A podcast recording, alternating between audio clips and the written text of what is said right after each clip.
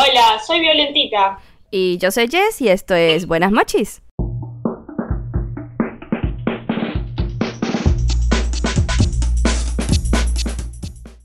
Y bienvenidos sean al nuevo capítulo, capítulo número 5. Ahora sí llevo la cuenta de en qué momento estamos, así que todo bien. Violetita, bienvenida, un placer escucharte una vez más. Bienvenida a ti, Jess, que vos salís de una, una gripe jodida. ¿Cómo estás? sí, sí, la semana pasada sentía que me estaba muriendo, sentía que ya eh, un Shinigami estaba rondando alrededor de mí, pero ya ya ahorita ya mejor, ya salí, lo logré. Pensé que estaba contagiada de COVID, pero la verdad es que no, me hice la prueba, me hice la prueba, salió negativa. Y pues, pero acá ya todos estaban intensos, ya, nadie me dejaba salir de mi cuarto, era como que no hables, no interactúes con nadie, no toques nada. Y yo, ok, ahí es cuando noté el amor de mi familia, muchas gracias. Pero ya mejor, ya mucho mejor. Bueno, qué bueno que es COVID, igualmente que te haya agarrado una de esas pestes espantosas. sí, sí. Espantoso. Eh, sí, es correcto. Eh, la semana pasada, chicos, estuvimos hablando de fanfics, un capítulo que nos encantó grabar. Eh, que tuvimos nuestros problemas técnicos, que tuvimos que grabarlo dos veces, pero fue un gran capítulo. Yo me quedé con ganas de seguir hablando del tema. Eh, ojalá luego podamos retomarlo para profundizar más en, esos fanfics que nos han marcado mucho. Pero hoy tenemos un nuevo capítulo. Pero antes, antes de iniciar, de arrancar con el tema de esta semana, updates quincenales, porque ya salió hasta el capítulo 1040 de One Piece. Violetita, ¿qué tal? ¿Cómo vamos con One Piece? Oh, oh, oh, el 1040, no. Yo que sí me muero con ese capítulo. eh, demasiado todo, el final me dejó recalculando, había un montón de dudas de que si Kit y Lo tenían capacidad para algo no, se acaba de confirmar algo, pero lo de el, a mí lo que me dejaron el, con ese cierre de capítulo me mató directamente. Sí, definitivamente. Eh, yo creo que ya se veía eh, venir que iba a ser como el cierre de batalla de Kitty de Lo versus Big Mom. A mí me gustó mucho cómo terminó. Como que yo llevaba bastantes semanas diciendo, yo siento que va a terminar de esta manera y siento que se cumplió. Así que estoy bastante conforme con la batalla de ellos. Y el cierre, el cierre del capítulo, esa revelación de que Sunisha era Nakama tal cual de Joy Boy. Así que comenzamos todos a enloquecer con eso. O sea, allá creo que tú compartiste el meme, ¿no? Del de que Oda nos da como pequeñas migajas de pistas de lo que pasó en el siglo vacío y nosotros enloquecemos. Y pues eh, sí, es la verdad. Es que aparte enloquecemos con que digan Joy Boy, es como que capaz que no, no, no tiran nada, pero dice Joy Boy y nosotros ya perdemos completamente el, norte. Es como... Es que vemos tan poco que al decir Joy Boy ya, ya, es como que, ¿por qué Oda dijo Joy Boy acá en este instante y no antes o después? Entonces... Sí. Es que lo hemos esperado aparte por mucho tiempo. Hemos de verdad estado sobreviviendo de pequeñas pistas que nos da acerca del tema y hasta esta fecha no sabemos. O sea, es que y eso es algo que me encanta de One Piece, ¿no? Como que mucha gente te dice que ¿por qué te gusta tanto One Piece? Digo, vato, el, One Piece lleva veintitantos años publicándose y a la fecha no sabemos lo que es el maldito One Piece. ¿Cómo no me va a interesar? ¿Cómo no me va a gustar? Me tienen todo el tiempo al borde del asiento queriendo saber qué más me van a decir. Entonces, pues allá está. Ya saben que si no leen One Piece, vayan a leer One Piece. Es de verdad una joya que no se pueden perder. Yo creo que el momento más divertido del capítulo, sin duda, fue Big Mom puteando a los manos de Roger. Creo que eso fue arte. Porque el tipo, rollo, la puta madre, ¿por qué hiciste esto? Porque básicamente ese fue el diálogo. Digamos, es como hermoso. De hecho, echándole la culpa al, pobre muerto, al que ya está tieso, a él, hay que echarle la culpa. Y siempre al buenísimo, muerto. Pero bueno, pero tiene razón, si hay algo pasó y... Pero Roger sabía lo que hacía, no era ningún nene de pecho, digamos. Ah, es que hay tantos misterios por resolver aún. Que yo de verdad ya muero de ganas por saber qué, qué es lo que vio Roger en Loftel, de qué fue lo que se enteró, qué, qué fue lo que supo acerca de Joy Boy, qué es el One Piece. O sea, hay tantas cosas de verdad que... no, es, es una de las tantas razones por las cuales amamos esta historia. Es que en este momento tenemos muchas, un montón de incógnitas sobre lo que yo Boy, sobre One Piece, pero también al mismo tiempo en este momento, fuera de bueno, están pasando un montón de cosas que nosotros no nos enteramos. Entonces, cuando, cuando volva, logremos salir de Guano, vamos a enterar de cada una y que nos vamos a caer en el culo, digamos. Cierto. E, e, eso es real, acuérdense que One Piece igual se construye de que estamos viendo lo que pasa eh, alrededor de Luffy y su tripulación, pero a diferencia de muchas otras historias, lo que está viviendo el protagonista no es eh, un absolutismo completo del resto de, del mundo, ¿no? En One Piece, mientras tú estás viendo lo que vive Luffy y los Mugiwara, el mundo sigue corriendo, los problemas siguen avanzando, o sea, todos están desarrollando un papel que al final va a terminar siendo clave para el desarrollo de la historia hacia futuro. Entonces, ahorita estamos justamente en un arco en donde literal la gente de Wano está completamente aislada del resto del mundo. Y así nos sentimos, creo yo, como espectadores mientras estamos viendo toda la pelea de Onigashima. No tenemos idea de lo que está pasando afuera. Nos han tirado como que pequeñas pistas de lo que pasó en el Reverie. De que si anunciaron que pasó algo con Sabo, con Bibi y así, pero no sabemos realmente. Estamos como realmente a ciegas, yendo completamente a ciegas y en espera de salir de esta isla para saber exactamente qué tanto se está quemando el mundo afuera. Igualmente al mismo tiempo es interesante eso, porque nos vamos enterando de cosas junto con los personajes, entonces no nos vamos adelantando. Entonces también eso tiene esa cosa de, sorprenderte y vivirlo con los, con los personajes también está genial y Oda lo hace muy bien. Sí. Y pues fuera de One Piece, ¿tenemos algún anime, manga, libro, serie, película, etcétera, que hayamos estado viendo y que queramos compartir? Mira, yo ayer me puse a mirar el documental del estafador de Tinder. Ok. Lo disfruté mucho, ojo, porque a Violetita tiene un placer culposo que se llama mirar documentales policiales y todo ese tema. Y es muy interesante. Y la primera parte básicamente fue como el chabón esta las engañó a las minas y la segunda parte más un poco el tema sobre la investigación, que esa parte estuvo muy buena. Okay. Y lo que, lo que sí me estoy enganchando, que la arranqué a ver, es un drama de, esto de, creo que me la nombraste vos, no me acuerdo quién, de, de, zombies en un escudo y empieza todo en un colegio secundario. Ah, vale, sí, el eh, Estamos Muertos. Estamos muertos. Y lo estoy mirando, recién voy por el capítulo 4, pero me está enganchando muchísimo. Sí, sí, sí. Ya lo habíamos comentado. Eh, sí, es completamente la que yo estuve mencionando capítulos pasados. Eh, está bastante entretenida, me gustó bastante. Estamos muertos. Eh, de mi parte, ah, curiosamente, justamente hoy mi mamá me contó todo de lo que va el estafador de Tinder. Entonces me dio mucha risa que me lo mencionaras. Eh, de mi parte, creo que únicamente en estos días que estuve enferma, que me estaba muriendo de calentura, de fiebre, eh, estuve viendo raramente un Spokon, que la verdad no me encantó, pero me sirvió para pasar estos momentos en donde sentía que me iba a morir, llamado Tsurune, que es acerca, acerca de un deporte llamado Kyudo, que es prácticamente tiro con arco, pero versión japonés. Eh, la verdad es de que como historia está un poco flojo, la verdad. Está bastante genérico, de hecho, los personajes se ven como muy genéricos, pero te hace pasar un buen rato, digo, está divertido. Eh, te distrae, te distrae em, y pues eso es todo. De hecho yo sentí que quedó como que muy al aire, tiene 14 capítulos, está corto.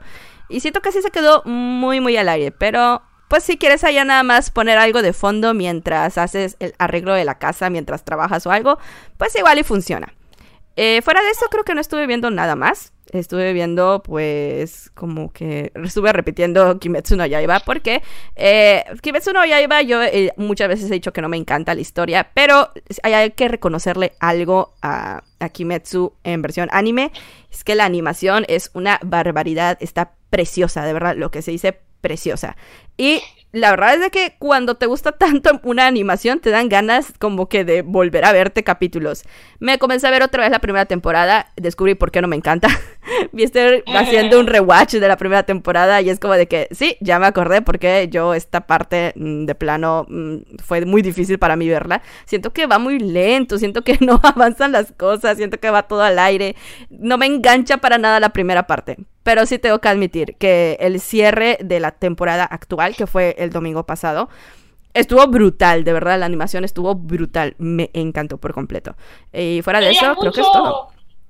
Lo digas mucho porque yo, como no le iba a mirar, pero ahora que terminó la temporada, me iba a poner a mirar la temporada simplemente para decir, bueno, me puse a mirar Kimetsu, que ahora que está ahí como lo que, lo que más se habla un poco, pero pero tranqui, digamos. Sí, mira, que yo estuve viendo Kimetsu eh, en directo.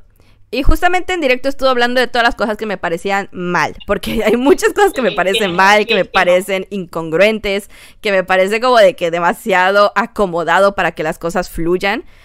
Pero al final de cuentas, si hay algo que le tengo que reconocer es que de verdad siento que UFO Table de verdad tiró la casa por la ventana en el presupuesto de animación esta vez.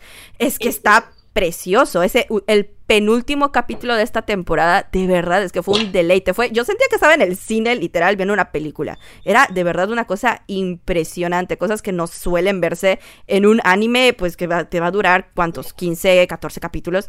Yo de verdad estaba muy, muy impactada de qué tan bien hecho está la animación de Kimetsu no Yaiba. Es que la animación, sin duda, a mí me pasó cuando fui a mirar la película, de que lo que es cuestión de lo que es historia, a mí la Kimetsu no me terminé de cerrar y más con cómo finaliza, digamos, la película, lo que corresponde al tren de infinito, del infinito, porque a mí me parece que mucho drama y mucha empatía y mucho, demasiado sin fundamentar, se muere un personaje.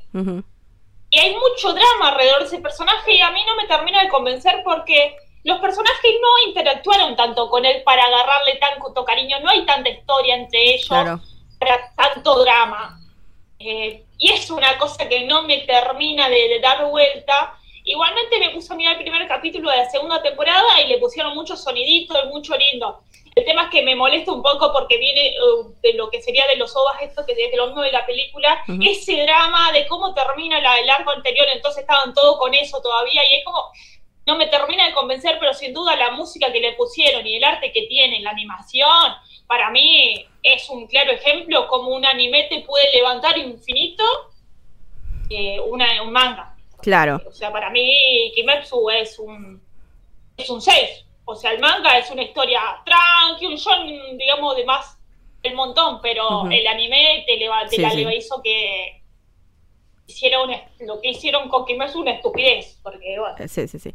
Eh, Violetita intentó omitir el nombre, pero pues perdónenme, yo voy a hablar con spoilers, porque pues para este punto, si no están bien, si no están viendo Kimetsu para este punto, no sé qué están haciendo, es el anime de temporada, perdón. Pero sí, mira, mira, la, la, muerte de Rengoku, eh, mira, es que yo lo dije un montón de veces. Sí, muy triste y todo lo que quieras, pero se murió y yo fue como de que, ah, pues pobrecito, se murió. O sea, yo, es que yo nunca hice como que un clic con el personaje porque lo conocí por 30 minutos. O sea, ¿qué le voy a llorar a alguien que conocí hace media hora atrás? O sea, realmente sentí que fue demasiado pasajero. La gente que es muy fan del manga, como que escuché muchos comentarios de que no, cuando veamos la película se va a sufrir porque Rengoku. Y yo decía, ok, para empezar, yo voy spoileada de que algo le va a pasar a este chavo.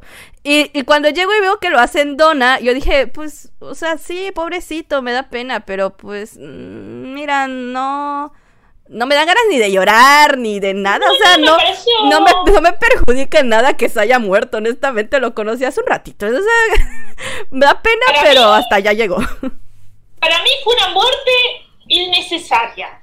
Porque ni siquiera se tenía que haber muerto. Eh, hay que matar a un pilar y es tipo, uy, mira, acá está Rengoku, matemos a Rengoku porque sí. Realmente no me, no, no, para mí no, no hubo nada que haya cambiado la muerte de Rengoku porque el otro, la luna que se estaba enfrentando, no se murió. Entonces, para mí fue una muerte completamente innecesaria. Le metieron muchísimo drama.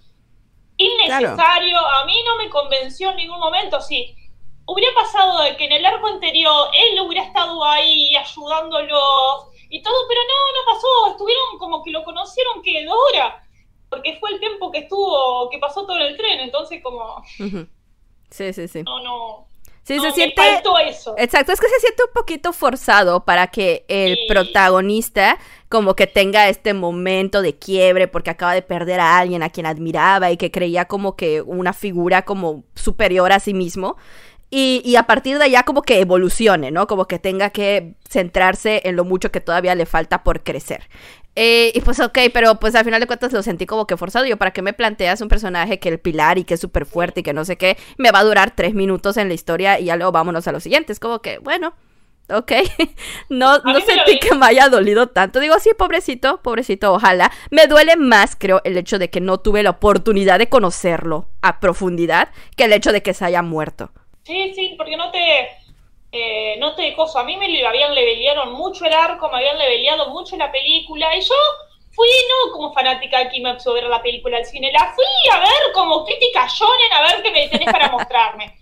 Y la película, para yo le digo un 6 por el soundtrack y por la animación, porque la animación de esa película, la paleta de colores, todo en esos tonos naranjas y rojos, me pareció una locura, una locura. Y la música excelente.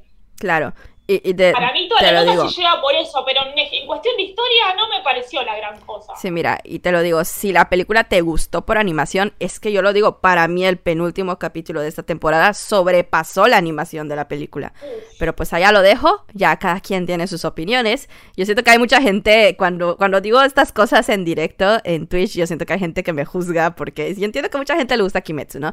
Está como muy dividido la gente que ama Kimetsu y la gente que no le gustó Kimetsu. Yo siento que estoy como en medio, ¿no? Le estoy disfrutando, pero pues nada más como el anime que veo los domingos. Ahorita ya se terminó, pero sí estoy esperando.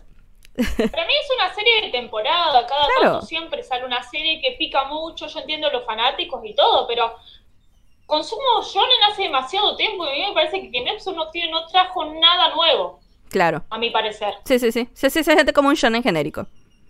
Sí, pero bueno, en su momento Sao también había pasado lo mismo, que estaban todos Sao, Sao, Sao, y a mí Sao sigue sin gustarme al día de hoy, y eso no significa que sea una mala serie, sino que tiene otro... No, pero a ver, de Sao estamos hablando, es que Sao sí es muy cuestionable, oye. Pasan demasiadas cosas que, como que, mira, por mucho que, te quiera ayudar, ay, mira, no, no hay de dónde, no hay de dónde agarrarse.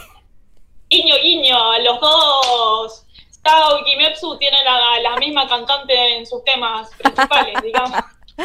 Pero bueno, justo que nos estamos, justo que nos estamos dando aquí los aires de críticas de anime, de historia y personajes.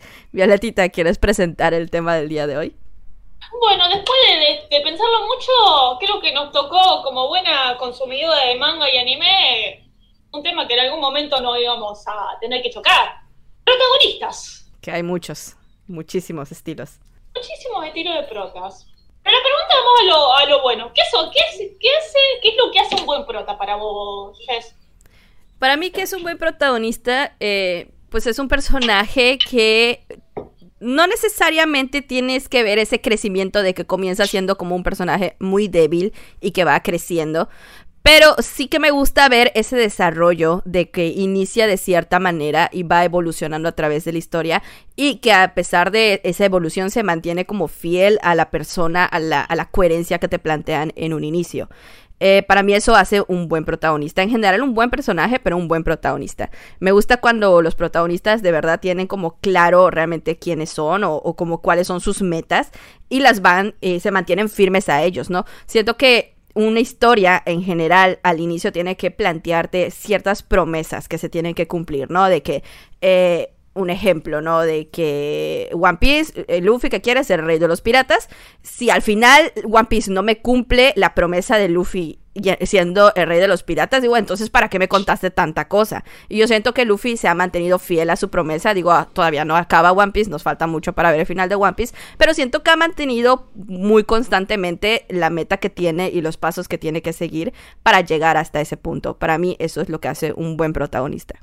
Sí, sin duda concuerdo muchísimo, porque un protagonista tiene que tener ideales o códigos de vida, digamos, de cómo deben hacerse las cosas y tener un punto más o menos clave hacia dónde quiere ir. Y también a veces pasa que, ojo, que a veces no todas las historias arrancan con que un tipo, quiero ser el rey de los piratas, sino nos cuentan la historia de una persona que con el tiempo va, va descubriendo aquello que quiere ir, pero digamos, él se empieza a mover por X motivo y empieza a relacionarse con eso, con con extra, otras nuevas cosas y ahí empieza a desarrollarse. Eso creo que también está bueno, que más allá que no tenga una mirada fija de quiero esto, va logrando el objetivo o descubriendo qué es lo que realmente quiere hacer sobre la marcha, pero justamente moviéndose y desarrollándose, digamos, pudiendo crecer y entender que las cosas no pueden ser como antes. Claro. Eh, y pues sí, eh, siento que hay muchísimos protagonistas diferentes, pero como qué tipos de protagonistas pudieses tú identificar en las historias? Uh, eso está difícil. Yo creo que por un lado tenemos, hay mucha gente que va a jurar, pero lo tenemos que decir, tenemos el protagonista tipo llorón, que podemos nombrar a Tekemichi, podemos nombrar a Eren, podemos a Roman Shinji, podemos nombrar a Deku, por ejemplo. Son llorones en el sentido más emotivos, de que, quizás les cuesta más la paz emocional, eso no significa que, que sea ni positivo ni negativo. Después tenés el clásico del espocón, el prota que quiere lograr algo, el estilo, digamos, el prota del, eh, el, Takepsu tipo, eh, que le gustan las peleas, que come mucho, que duerme poco, quizás no es tan, digamos, es tan racional. curiosamente, yo, curiosamente, eso es como que un común denominador en protagonistas del shonen. Eh, el clásico protagonista que es como que medio tonto, que come mucho y que es como fuerte y que no mide su fuerza. Como que eso se suele repetirse muchísimo. Es como que una fórmula por alguna razón en la shonen que no falla. no sé por qué. Hay de, verdad muchísimos protagonistas que caen como que en, en ese, llamámosle, en esa plantilla de personaje. Muchísimo.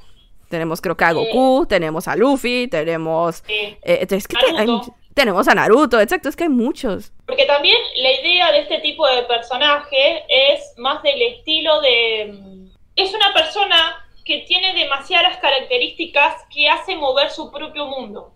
Es decir, no esperen que las cosas sucedan. Ellos van al choque y hacen que se mueva la, historia a partir de lo que pasan, de lo que pasan ellos.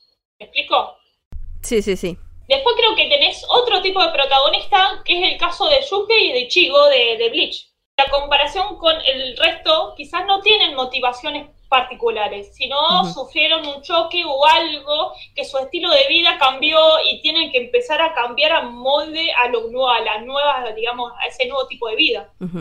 Porque tanto Ichigo como Yuge, digamos, les pasó algo, se chocaron con algo nuevo y tienen que cambiar la perspectiva un poco de eso. Está bien que hay uno que lo hizo bien y otro que no.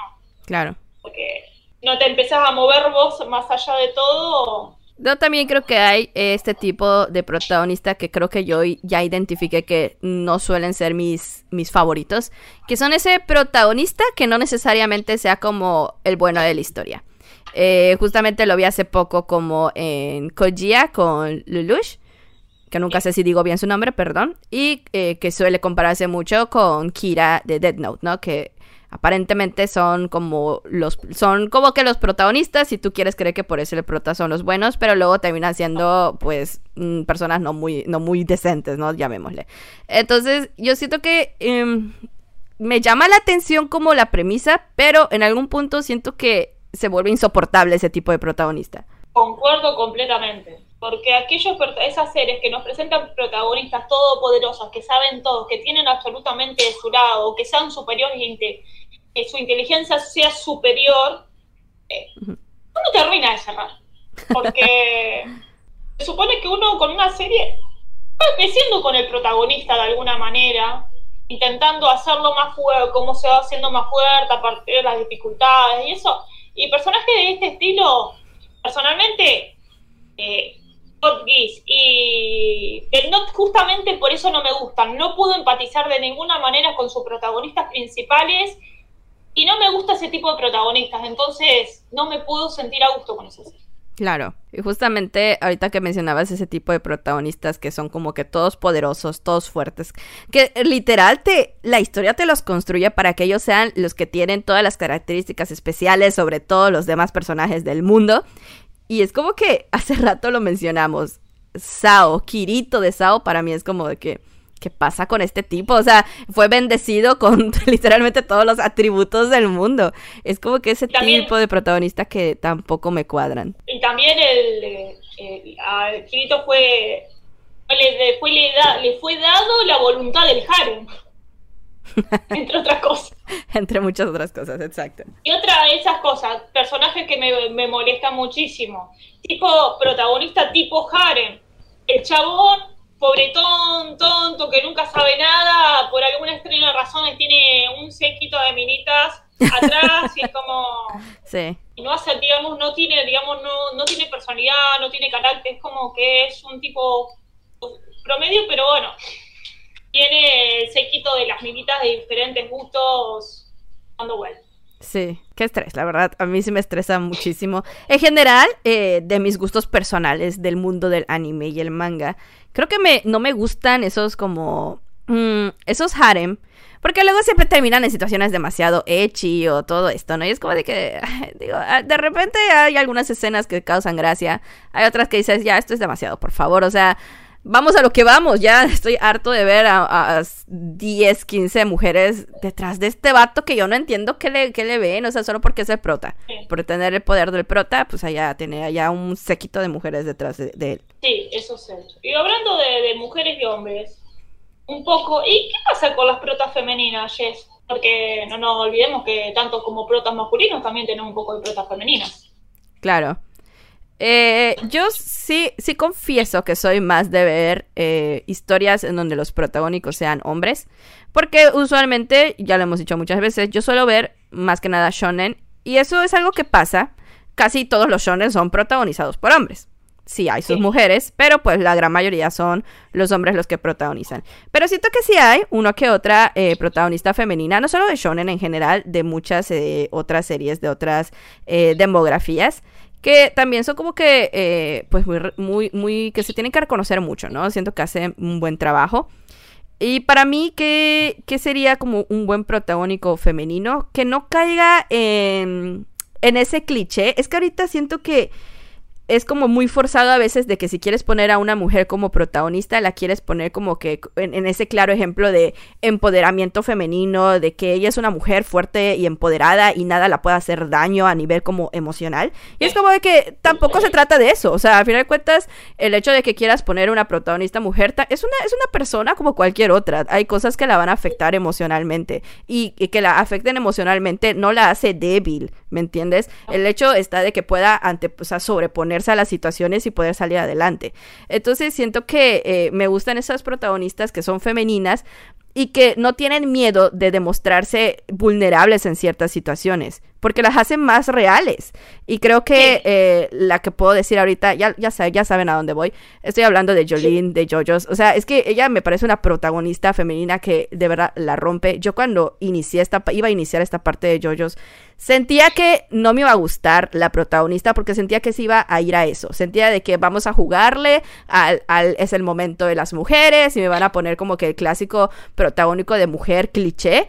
Y la verdad es que me dio la vuelta por completo. Es una de las mejores protagonistas femeninas que he encontrado, de verdad, por sobre muchas, muchas, muchas historias. Y de verdad la tengo en muy alta estima. Sí, sí, sí, sí. Tengo una amiga que también, igual como es, fanática de, de Y yo creo que para mí, más allá del, del tema de sea protagonista femenino o masculino, yo creo que para mí, ¿qué es un buen protagonista?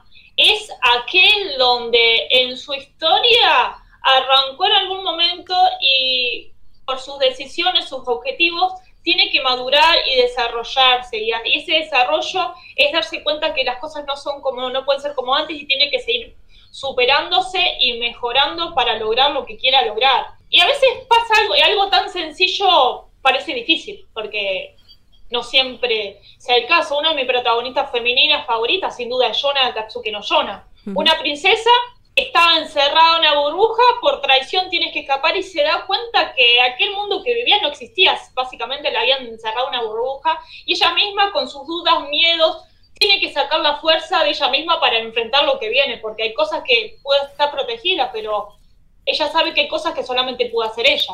Y sin duda es un buen personaje femenino y no solamente protagonista. Claro. Eh, yo ya, ya les he comentado antes, yo a Katsuki no Yona no lo continué. Eh, sí, me, sí me costaba como un trabajo la historia.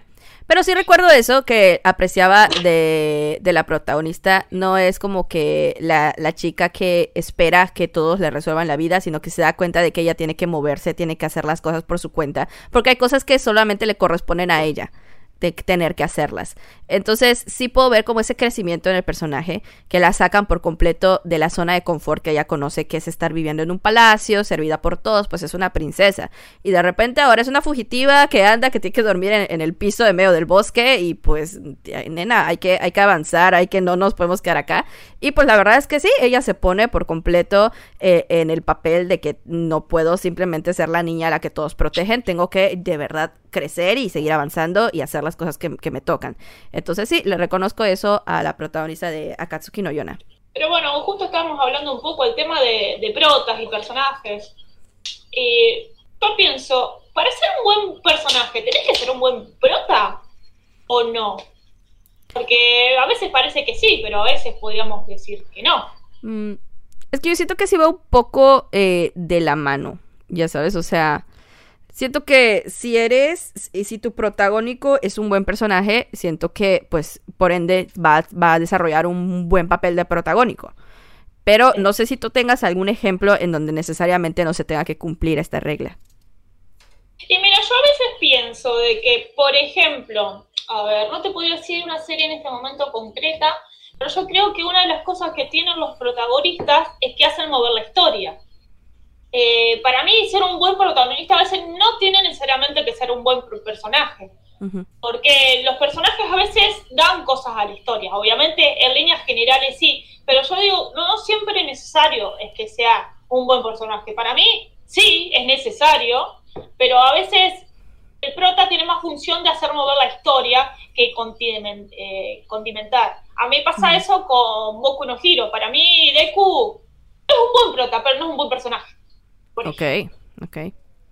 Porque él le hace mover la historia un montón, pero un momento llega de que él, él como personaje se estancó, porque como superhéroe se empieza, empieza a levelear cuestión de poder, pero como desarrollo de personaje no tiene, se estanca en su desarrollo pero bueno, como protagonista sirve. Ok. Eh, yo Boku no Hero no voy, no voy al día en el manga, únicamente me vi el anime. Pero eh, sí, de lo poco que, que, pues puedo decir que voy a adelantar en la historia, pues por solo ver el anime. Tienes razón, siento que Deku eh, marca, pues al final de cuentas, el que lleva la batuta de la historia. A partir de, de, Deku es lo que estamos conociendo, lo que pasa con los superhéroes y todo, con los villanos. Pero sí realmente siento que él como persona se queda como bastante estancado. Siento que de repente tiene un crecimiento, pero siento que ese crecimiento es como que lo que esperas que, que te dé el personaje ya de entrada. No siento que vaya como que un poco más allá. Entonces, sí, siento que es un buen ejemplo. Siento que la, historia eh, es interesante muchas veces por lo que está sucediendo alrededor de Deku y no tanto pues, por lo que está viviendo Deku. Deku sí se me hace. A mí en general tampoco me encanta Deku como, como ni, como protagonista, ni como personaje, ni como nada. Ah, pero sí, cumple, cumple bien como la función de ser el protagónico. Pero, ajá, siento que como personaje, pues allá queda. Siento que no da ese extra que uno esperaría. ¿Te tiro otro? A ver. Goku. a ver, ¿qué tienes que decir de Goku? Ey, vamos al punto, que me van a fumar? Pero Goku como protagonista te sirve. Pero no es un buen personaje. Ok. Yo creo que uno de los peores personajes que tiene Dragon Ball es Goku, pero sí, Goku la historia no existe. Porque Goku creo que el, último desarrollo del personaje lo tuvo allá en Dragon Ball Z, eh, en la saga de Namco, Namco Después de ahí ok, eh, de Dragon Ball, em, creo que me quedé en el Z. Intenté ver el GT, no, no me está encantando, así que lo abandoné. Ah. Pero eh, creo que yo Dragon Ball me quedo con el cariño que le tengo, pues porque fue de mis primeros animes y todo. Ya como que en la actualidad, como que me cuesta trabajo como querer volver a ver Dragon Ball. Como que recuerdo muchas cosas y digo como de que ah, pues en su momento estuvo cool, ahorita siento que ya no me encanta. Pero uh, sí concuerdo en el sentido que Goku a veces siento que le tengo cariño. La Jess del pasado le, le, tenía cariño. La Jess del presente piensa en Goku y piensa como un personaje que es un poco insufrible. Es como de que. de repente siento que es más interesante ver lo que está pasando, qué sé yo, con Vegeta que ver exactamente lo que está viviendo Goku. Que para mí, justamente eso, de que Goku para mí como protagonista es excelente porque hace mover al resto. Pero como el desarrollo de personaje no tiene ninguno, mientras que Vegeta como personaje es excelente. El desarrollo que tiene Vegeta como personaje es una locura, es como... sí, sí, sí. podemos ir a Boku no Hero y hablar de otros personajes y yo creo que es el mismo caso. De que a veces pasa de que un buen protagonista no significa que sea un buen personaje. Claro. Entonces podríamos decir, pero ¿qué pasa cuando no, no es un buen personaje? Y ahí yo creo que es necesario que haya otros personajes copados. Porque si no tenés un buen pro, no tenés un, tenés un buen prota más o menos, que mueve la historia, pero no tenés personajes secundarios que condimenten y te motiven o te llenen al resto y te sigan llenando la obra, yo creo que directamente la serie no sirve. Claro. Mira, te, voy a echar otro ejemplo ahora que estamos en lo retro. Caballeros del Zodíaco. Yo cuestiono mucho a Sella como protagónico de la historia. Pero funciona al final de cuentas, al final funciona y funciona como que por el grupito que lo va acompañando, porque no todo recae en el papel de Seiya resolviendo todo, porque hay demasiados personajes a los cuales enfrentar. Y pues si no tienes como que el apoyo de Yoga, de Sean, de Iki, de Shiryu, pues ella no podría eh, sobrellevar todo, ¿no? Al final de cuentas conoces la historia porque el protagónico es ella. Pero siento que es ella, eh, por sí solo el personaje, siento que mm, no no te resuelve realmente mucho de la historia. Eh, es que sí. es que sí, concuerdo completamente. Eh, puedes mover la historia, pero si no tenés otros personajes que la condimenten, yo creo que son, historias que terminan, quedan en el olvido. Claro. Y un ejemplo más que ya sé que yo siempre estoy hablando bien de yoyos, pero acá va la contraparte. Hay una la tercera parte de yoyos el protagónico que es Yotaro Kuyo, la verdad es de que queda como muy chiquito como protagonista. El protagonismo eh, que debería de ser de él en su parte recae en todo el grupo que lo está acompañando. Si no estuviese acompañado de verdad de un grupo que están atravesando todo eh, pues, un montón de lugares para llegar hasta Egipto, la verdad es que la serie no funciona porque Yotaro no resalta absolutamente en nada.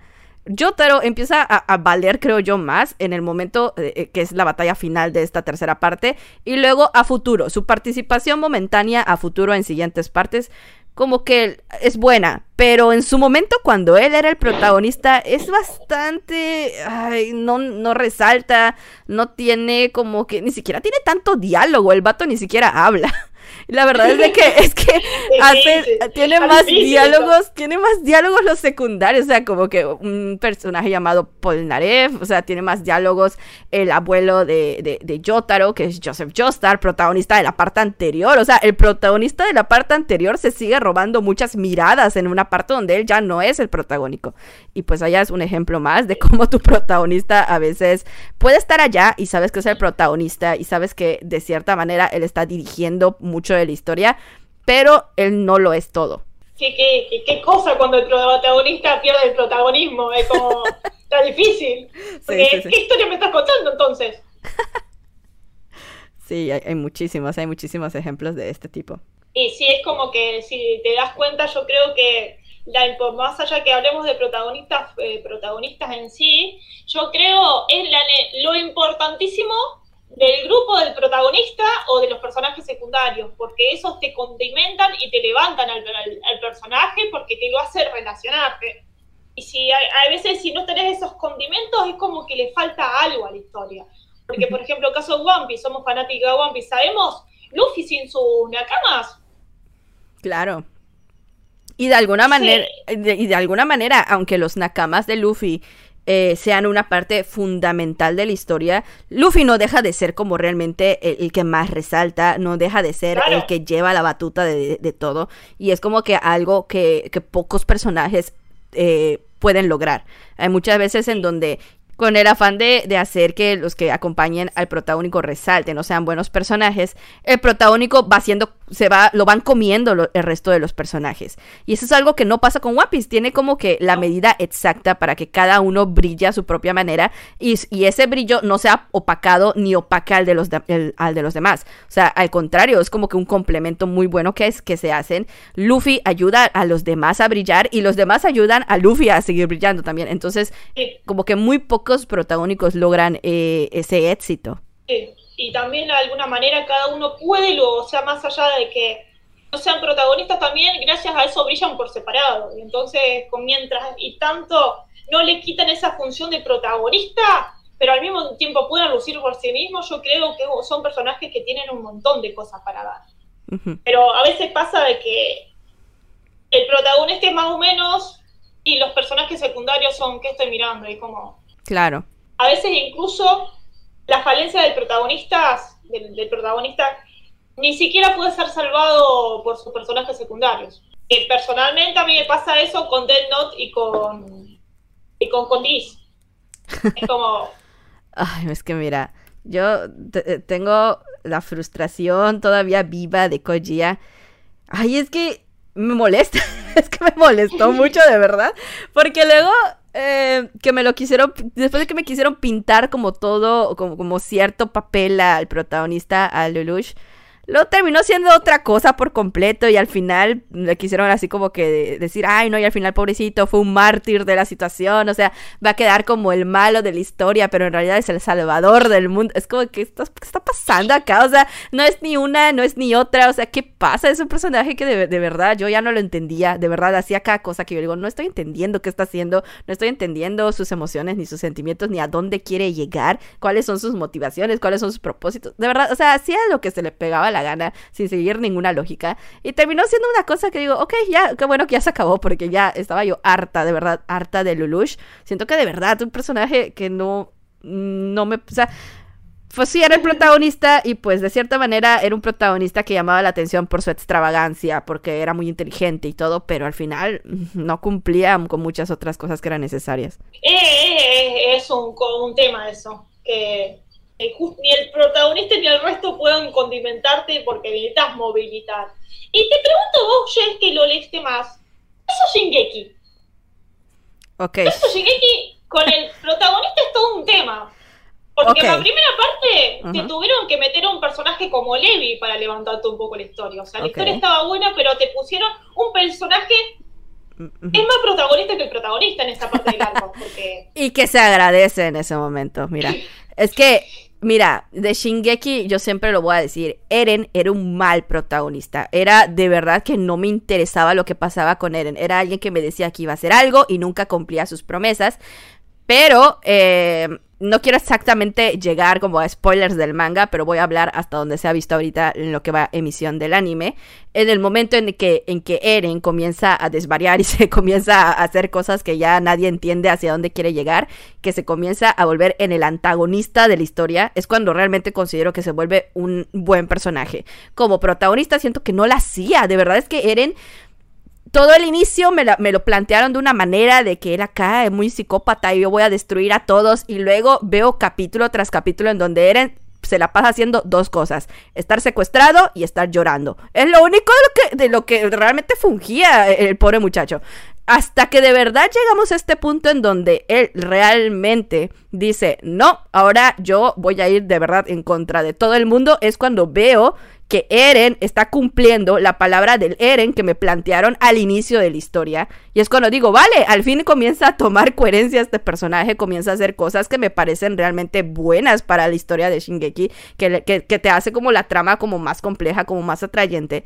Pero el problema es de que ya no lo veo como el protagonista, sino como el antagonista en realidad de, de toda la situación.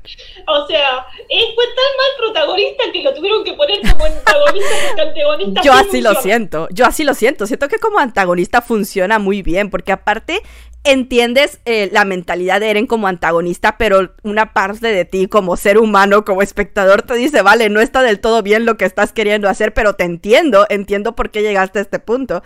Entonces entras tú como espectador en un conflicto en donde no sabes si estás apoyando a Eren y sus decisiones o si de verdad estás muy en contra de lo que estás viendo, porque sabes que si no llegan a, la resolución extrema que Eren está, está tomando, no va a haber un cambio para nada y van a seguir en la misma posición de caca en la que han estado toda la vida. Entonces, como que entras en ese conflicto y realmente es cuando siento que Shingeki a mí como que me volvió a, a- a retomar un poco como ese interés, porque yo llevaba ya muchos capítulos en donde decía, esto ya no entiendo hacia dónde quiere ir, ya la historia la siento muy, muy me. Sentía que no, no tenía ningún punto realmente como que me elevaba como la emoción. Y ahorita cuando Eren se medio deschaveta el, el, el pibe y empieza a hacer este tipo de cosas, es cuando digo, va, ya se puso interesante. Ahora sí me interesa saber qué va a pasar. Claro, porque encima básicamente ya no es el protagonista, un poco. Eh, el tema de que justamente te pusieron un personaje tan copado e interesante como Levi, Claro. En sí podríamos decir que Levi es un caso como Yami de Black Clover. Es un tipo que ya tuvo su historia, ya fue protagonista, y como ya fue protagonista, viene a enseñarle un poco el protagonista, digamos. Eh, pero bueno, el caso es que Eren no entendió del todo bien, pero bueno, fue. Ok. Que de hecho, que de hecho me gustaría saber qué opinas tú justamente de Black. Yo no soy muy fan de Black Clover. Yo en Black Clover llegué hasta eh, en el anime llegué hasta que nombran capitana a la hermana de Fuego León, que no me acuerdo su nombre. En el manga, en el manga me quedé en el arco este de ay, había un vato de los toros negros que tiene una hermana que está enamorada de su hermana y a la hermana la secuestran junto con otros niños, ah, algo por el estilo, hasta ya llegué en el manga, ¿no? No avancé mucho más. Eh, pero yo realmente de lo que vi del manga y lo que vi del anime de Black Clover, yo hasta lo detestaba. de verdad que no lo soporto como protagonista. Yo siento que, eh, ajá, me llama más la atención Yami, que es el, el, el mentor, ¿no? Pero es que hasta como protagónico, yo de verdad, yo ya lo odiaba. Yo era como que por favor sáquenlo de, escena, ya no lo soporto. Entonces no sé que tú qué comentarios tengas que tú sí vas al día con Black Clover y yo sé que a ti te gusta bastante Black Clover. A mí me gusta muchísimo Black Clover y no te digo que Asta es mi protagonista favorito, porque podemos decir que Asta tiene un tipo de, es un tipo de protagonista estándar, pero para mí sí es un buen protagonista. Ok. ¿Por qué? o sea, más allá de lo que es que más adelante se muestra un poco más, justamente, de hasta siendo un poco menos gritón, poniéndose las pilas, superándose, y hay un montón de cuestiones con respecto a la historia de hasta que va avanzando y hace que hay un punto de quiebre donde hay, hay una situación de, de que básicamente él pierda completamente la esperanza y gracias a sus compañeros como que la retoma y hay un punto muy de quiebre en hasta en ese momento. Pero eh, eh, creo que son botas muy abajo y por ejemplo en, es que me, cuesta mucho trabajo, me cuesta mucho trabajo. pasó un montón de todo y la verdad para mí Black Clover es una muy linda serie. Me dice, no, hasta es peor que Deku. Para mí Deku no tiene desarrollo y hasta tiene muy lindo desarrollo. No te digo que está sea mi, uno de mis mejores protas, pero para mí como proto funciona. Y es buen personaje. Ok. Pero bueno, eh, acá tenemos un tema de que hablamos de Eren. Caso de Eren no es un buen proto y tampoco un buen personaje, pero se vuelve antagonista y se crea y se, se vuelve un buen personaje. Es que siento que como que se dieron cuenta de que Eren literal, er, lo que estábamos hablando, a Eren como que se lo va comiendo el resto del elenco. Como que todos los demás tienen ciertos papeles importantes en la historia. Y como Eren, desde que inicia la historia, pues te lo plantean como me parece bien el planteamiento al inicio de que pues es un niño normal que vive en su pueblito y que pues quiere, quiere entrar a la legión de, de, reconocimiento y que pues todavía le falta crecer mucho, entrenar mucho. Y entiendo de que al inicio empieza a hacer las cosas, empieza a pelear, le va mal, le va honestamente mal, pero lo entiendes, dices, está iniciando. Y literal es un personaje que inicia de cero. Pero el punto es de que comienza a avanzar más la historia y cada vez que Eren eh, tiene eh, un propósito, no cumple el propósito. Dice, voy a hacer esto y termina fallando. Lo termina, empieza a pelear y termina dándole la arrastrada de su vida. En ningún momento veo que Eren como que realmente escale. Tiene a mi casa, que la mi casa es la que todo el tiempo la está salvando, eh, en, el sentido de, fuerza, de, de, pelea física. Del otro lado tiene a Armin, que es el que lo salva todo el momento con inteligencia. Y, y entonces dices, entonces, que tiene Eren? O sea, solamente porque es dueño del titán de ataque, pues tiene como un punto a su favor. Pero cuando pelea con el titán de ataque tampoco resalta porque llega, llega el titán eh, acorazado y le da la arrastrada de su vida. Llega la otra titán, la, hembra, le da la arrastrada de su vida. Entonces, ¿qué está pasando con Eren? Digo, no en, ningún momento siento que él sea de valía por, por mucho, o sea, tiene ciertos momentos en donde él es el que te dice, tenemos que llegar al sótano, tengo la llave, y entiendes que es importante, ¿no? Pero pues es, ¿qué, es Eren? Nada más la persona que me dice como que, como que me da la idea de hacia dónde tiene que ir la historia, pero no hace nada para que esa historia fluya hasta el momento en donde Eren comienza ya eh, a mostrarse que empieza a, desvariar y empieza a hacer cosas que ya no son cuestionables en el sentido de, que es una buena persona. Es cuando realmente dices, ya se está moviendo, al fin estoy viendo que está haciendo algo este niño, que no puedo decir que sea lo mejor, lo, lo, lo más ético, lo que quiera hacer, destruir a todo el mundo. Pero bueno, está, por lo menos ahora sí siento que hace algo en la historia. Yo te tiro otro ejemplo. vamos a un tipo de protagonista llorón, débil, pero que mueve la historia. Takemichi en Tokyo Revenger. Y ahí tenemos otra cuestión de que podemos analizar si Takemichi es bueno o no tan buen protagonista, pero funciona como protagonista.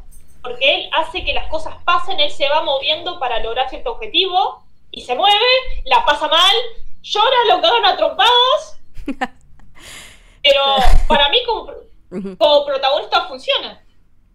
¿O no? Mm, a mí no me encanta Takemichi como protagonista.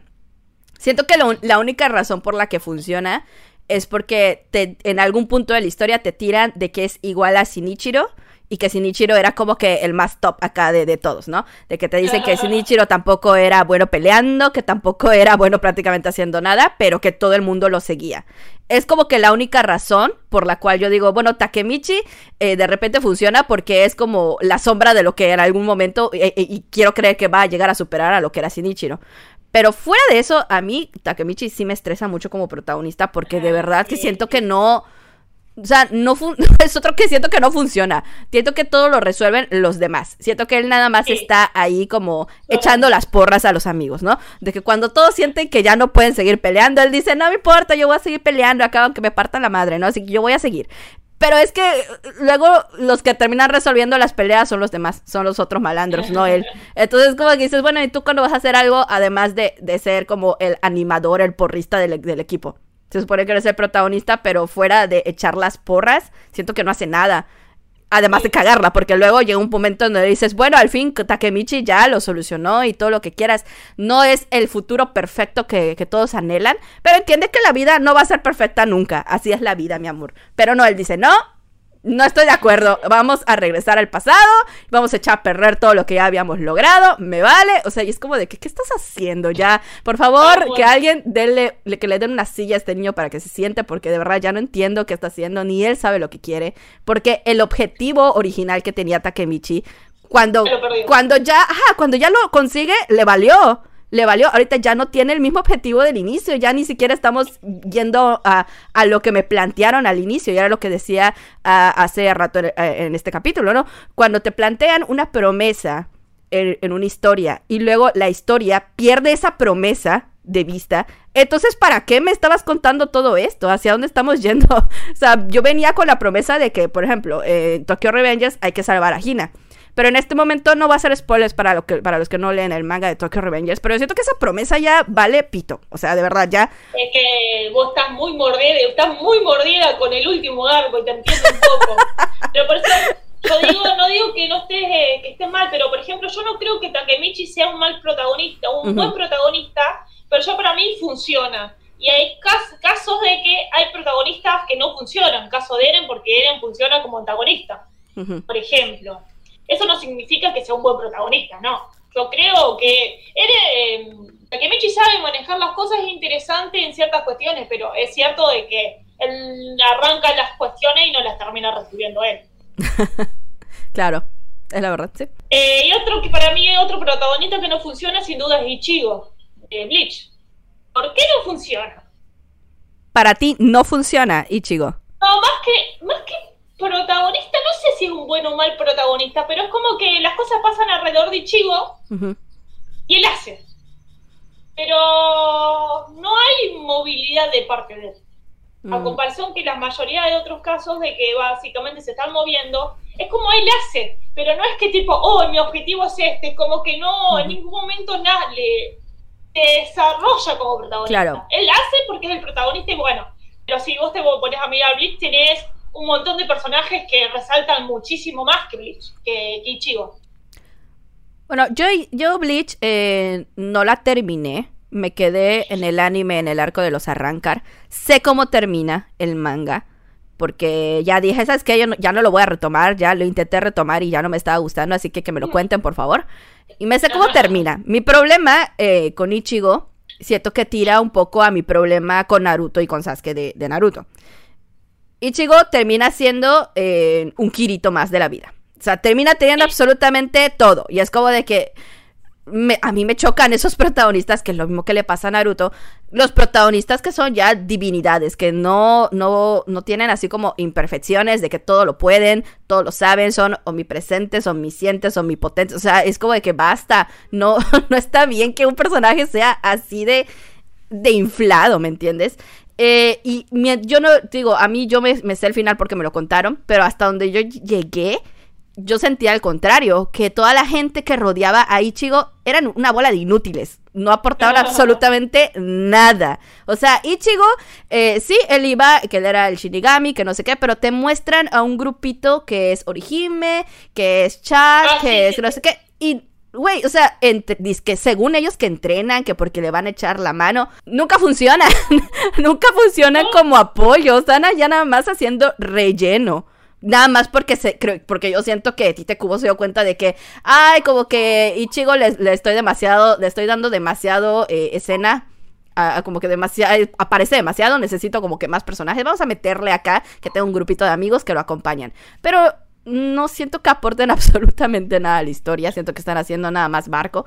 Y es como de que mm, tampoco me termina de encantar. Bleach, justamente porque Ichigo siento que termina cargando absolutamente todo, porque él es el más ultra mega poderoso al final de la historia. Y el grupito, pues nada más está ya como que, pues para que no se centre únicamente todo en Ichigo. Sí, sí, sí. Más que nada no lo sé tanto por el grupito de Ichigo, sino por el grupito, por ejemplo, de otros Shinigamis, como que veo que brillan un poco más que el mismo Ichigo, y Ichigo es como que él es fuerte, entonces va y lo salva, entonces es como es un, un, loop en todas las temporadas de Ichigo, perdiendo poderes, arranca a entrenar, recupera los poderes, le dan un nuevo poder, va, termina sin poderes y es como... Siento que no hay ningún crecimiento porque Ichigo no dice, bueno, yo quiero hacer esto por este motivo o, busca el crecimiento, sino le dan los problemas y él lo soluciona. Claro, esa es una cosa que, sucedió eh, en Bleach, ¿no? Como que Ichigo iba, tal cual como dijimos, feliz por la vida. Y de repente, pues se le cruzó un problema. Y pues ya cuando se dio cuenta, ya estaba demasiado metido en el problema como para salirse de él, ¿no? Ya como que, pues ya, ya soy parte de los Shinigamis, ya soy parte de esto. Pues ni modo, es lo que, es lo que me tocó vivir. Pero pues. Ajá, realmente no, no buscas realmente cuál es el objetivo del protagonista en este, en este momento. Eh, qué difícil. y para finalizar un poco, Jess, y me tendrías que decir un, un top 3 de tus personajes favoritos. ¿Cuál sería? Protagónicos favoritos, ok. Eh, todos lo saben. Luffy. No, Tiene que no tiene que por qué ser en orden, digamos. Al final me, cuesta mucho siempre poner un orden a mí de que del más más al menos menos, o sea, no puedo, o sea, soy el tipo de persona de si me gusta, me gusta. En qué orden no lo sé, pero me gusta. Pero sí tendría que decir, obviamente, One Piece por alguna razón es mi manga anime favorito. Luffy me parece un protagonista muy muy bueno. Es una persona que desde el inicio te muestra qué tipo de persona es y hasta ahorita, hablemos de un capítulo 1040, se sigue manteniendo fiel al Luffy que viene en el capítulo 1 en ningún momento pierde la coherencia de, los sueños que tiene, de las aspiraciones que tiene, de la personalidad que tiene, la forma en que trata a sus nakama. Los nakama que tiene, eh, claro que influyen en él, lo ayudan a crecer como persona, como personaje, pero en ningún momento hacen que él cambie simplemente lo ayudan simplemente a eso, a evolucionar. Entonces, Luffy a mí me parece buenísimo, aparte de que tiene escenas que me parecen grandiosas. Porque Luffy es, ese tipo de protagónico que ya hemos mencionado, que les dije hace rato. El que es tonto, el que es mega fuerte y que aparte come mucho. Pero entre que es tonto e infantil y, todo lo que quieras, Luffy se llega a, sacar momentazos que te da así la lección de la vida que no habías visto, ¿no? Yo a veces necesito que Luffy me dé un regaño como le dio a Bibi en Arabasta, como para seguir yo con mi vida. Porque de verdad, entre que es tonto y todo lo que quieras, tiene de verdad como muy centrada muchas ideas que, ah, que no puedes llegar a creer que una persona como él eh, tenga, ¿no? Entonces para mí Luffy muy muy buen protagonista, siento que de verdad eh, eh, es, un personaje que brilla, ayuda a los demás a brillar, en ningún momento opaca a los demás y los demás tampoco lo opacan a él, así que besto protagonista para mí, Luffy. Eh, luego también te podría decir a Edward, Edward Eric de Full Metal Alchemist, creo que también me parece un muy muy buen protagonista. Eh, al igual que Luffy, tiene una meta desde el inicio de la historia, desde el capítulo 1 te dicen, esta es la meta de este niño, y al final llegan a la meta. Y, te la, y llegan a la meta dándote la vuelta, porque le quitan una cosa que tú no crees que le puedan llegar a quitar, porque es prácticamente lo que hace a Edward, pero te quitan la parte de la alquimia a Edward al final de la historia. Y sigue siendo Edward, nunca deja de ser el personaje que te plantearon durante toda la historia y eso me parece muy muy bueno de, este protagonista. Y como tercer protagonista, la mencioné hace rato, Jolene Cuyo de JoJo's Bizarre Adventure parte 6, igual me parece brutal, me parece de verdad una protagónica femenina, de verdad que se luce como no tienen idea, siento que de verdad e, esa parte, alguien que la ves crecer, la, ponen en una situación como difícil, que es que, no es, esto no es spoiler, así, esta es la premisa de, la parte, la meten a la cárcel siendo pues una murra ya de diez y tantos años que no sabe nada de la vida. Y tiene, se tiene que ver obligada a crecer y a cambiar su forma de ser y no cambia de que vaya a perder su personalidad. Ella se termina adaptando y termina rompiéndola y termina siendo la mujer más badass del mundo y que de verdad que, lleva un montón de peso sobre los hombros y que aún así no se aplasta en ningún momento, sino que siempre da la cara, siempre sale a relucir. Me parece de verdad muy, muy buena protagonista. Hermoso. Yo con lo de Luffy y Edward comparto, sin duda, con dos personajes, pero excelentes. Edward es es alguien que se muestra tal cual es y la expresión que le hacen en sus ojos todo el tiempo en lo que siente. Es, es hermoso.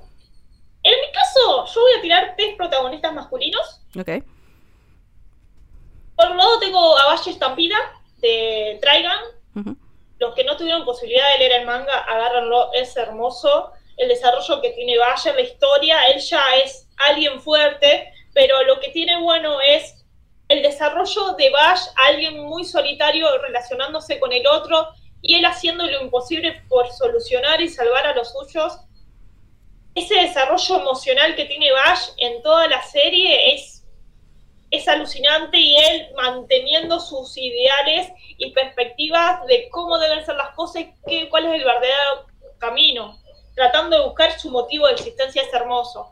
El otro personaje es Riosa Eva Riosa Eva es de protagonista City Hunter, que por un lado tiene como, es un estilo de personaje similar a Bash.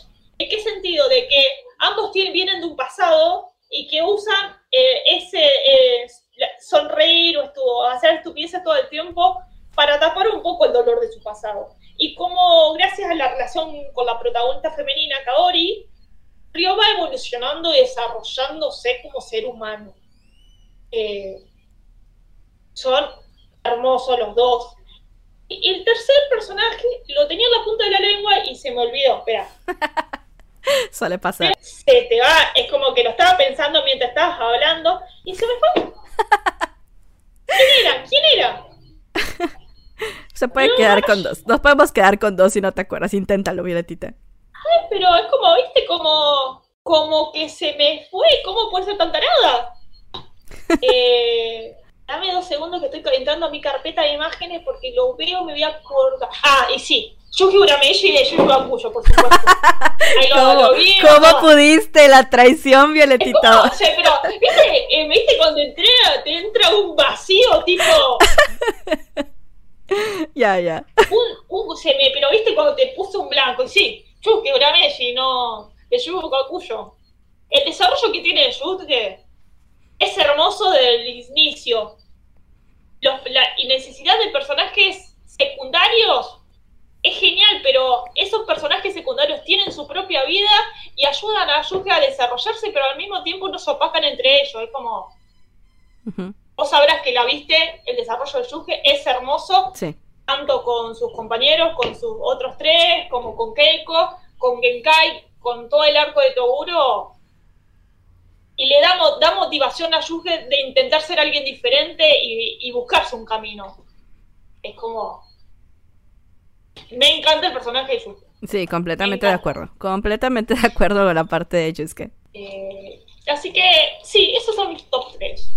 Es cierto que en el medio se nos pueden escapar millones de personajes eh, protagonistas hermosos que han desarrollado eh, historias, sean masculinos, sean femeninos, o sea, no tenemos tiempo de decir, bueno, tenemos que poner a pensar todos los protagonistas de todas las series que vimos y quizás hay series que no son tan fuertes, pero tienen protagonistas brutales y eso hace mucho la historia. O incluso series que el protagonista quizás no luce, funciona como protagonista, pero quizás resaltan más sus... hacen que sus personajes secundarios le den más brillo. También está bueno. A veces pasa que cuando... Oye, me cayó el micrófono. ¿Qué pasa con esos protagonistas que no, no te hacen mover la serie, que no se desarrollan? Y ahí ya otro dilema, digamos. Sí, y pues eso fue eh, un poco de, de, nuestros pensamientos acerca de los protagonistas de diferentes animes, mangas que nos gustan y pues esperamos que ustedes nos puedan contar también en el Twitter o en el Instagram acerca de los protagonistas que les gustan, los que no les gustan, si están de acuerdo o en desacuerdo con las cosas que estuvimos comentando aquí, ya saben que nos encuentran en Twitter y en Instagram como Buenas Mochis, esperamos que nos puedan seguir, que nos dejen allá comentarios, que nos dejen sugerencias, quejas, ya saben, todo todo va a ser leído. Y pues eso ha sido todo por el capítulo de hoy. Violetita, muchas gracias por tu tiempo, muchas gracias por compartirnos acerca un poco de tus pensamientos y comentarios acerca de los protagonistas. Gracias a vos, Jess. Eh, creo que a las dos nos gustan muchísimo el shonen y, los protagonistas es un tema que no se nos podía escapar. es que son una parte fundamental al final de cuentas. Sí, sí, sí. Sin ellos no se mueve la historia, es así. Exactamente. bueno, nos vemos, ya entonces. Hasta la próxima. Muchas gracias, chicos. Que se la pasen muy bien. Se nos cuidan mucho. Un abrazo y que tengan un montón de buenas mochis. Buenas mochis.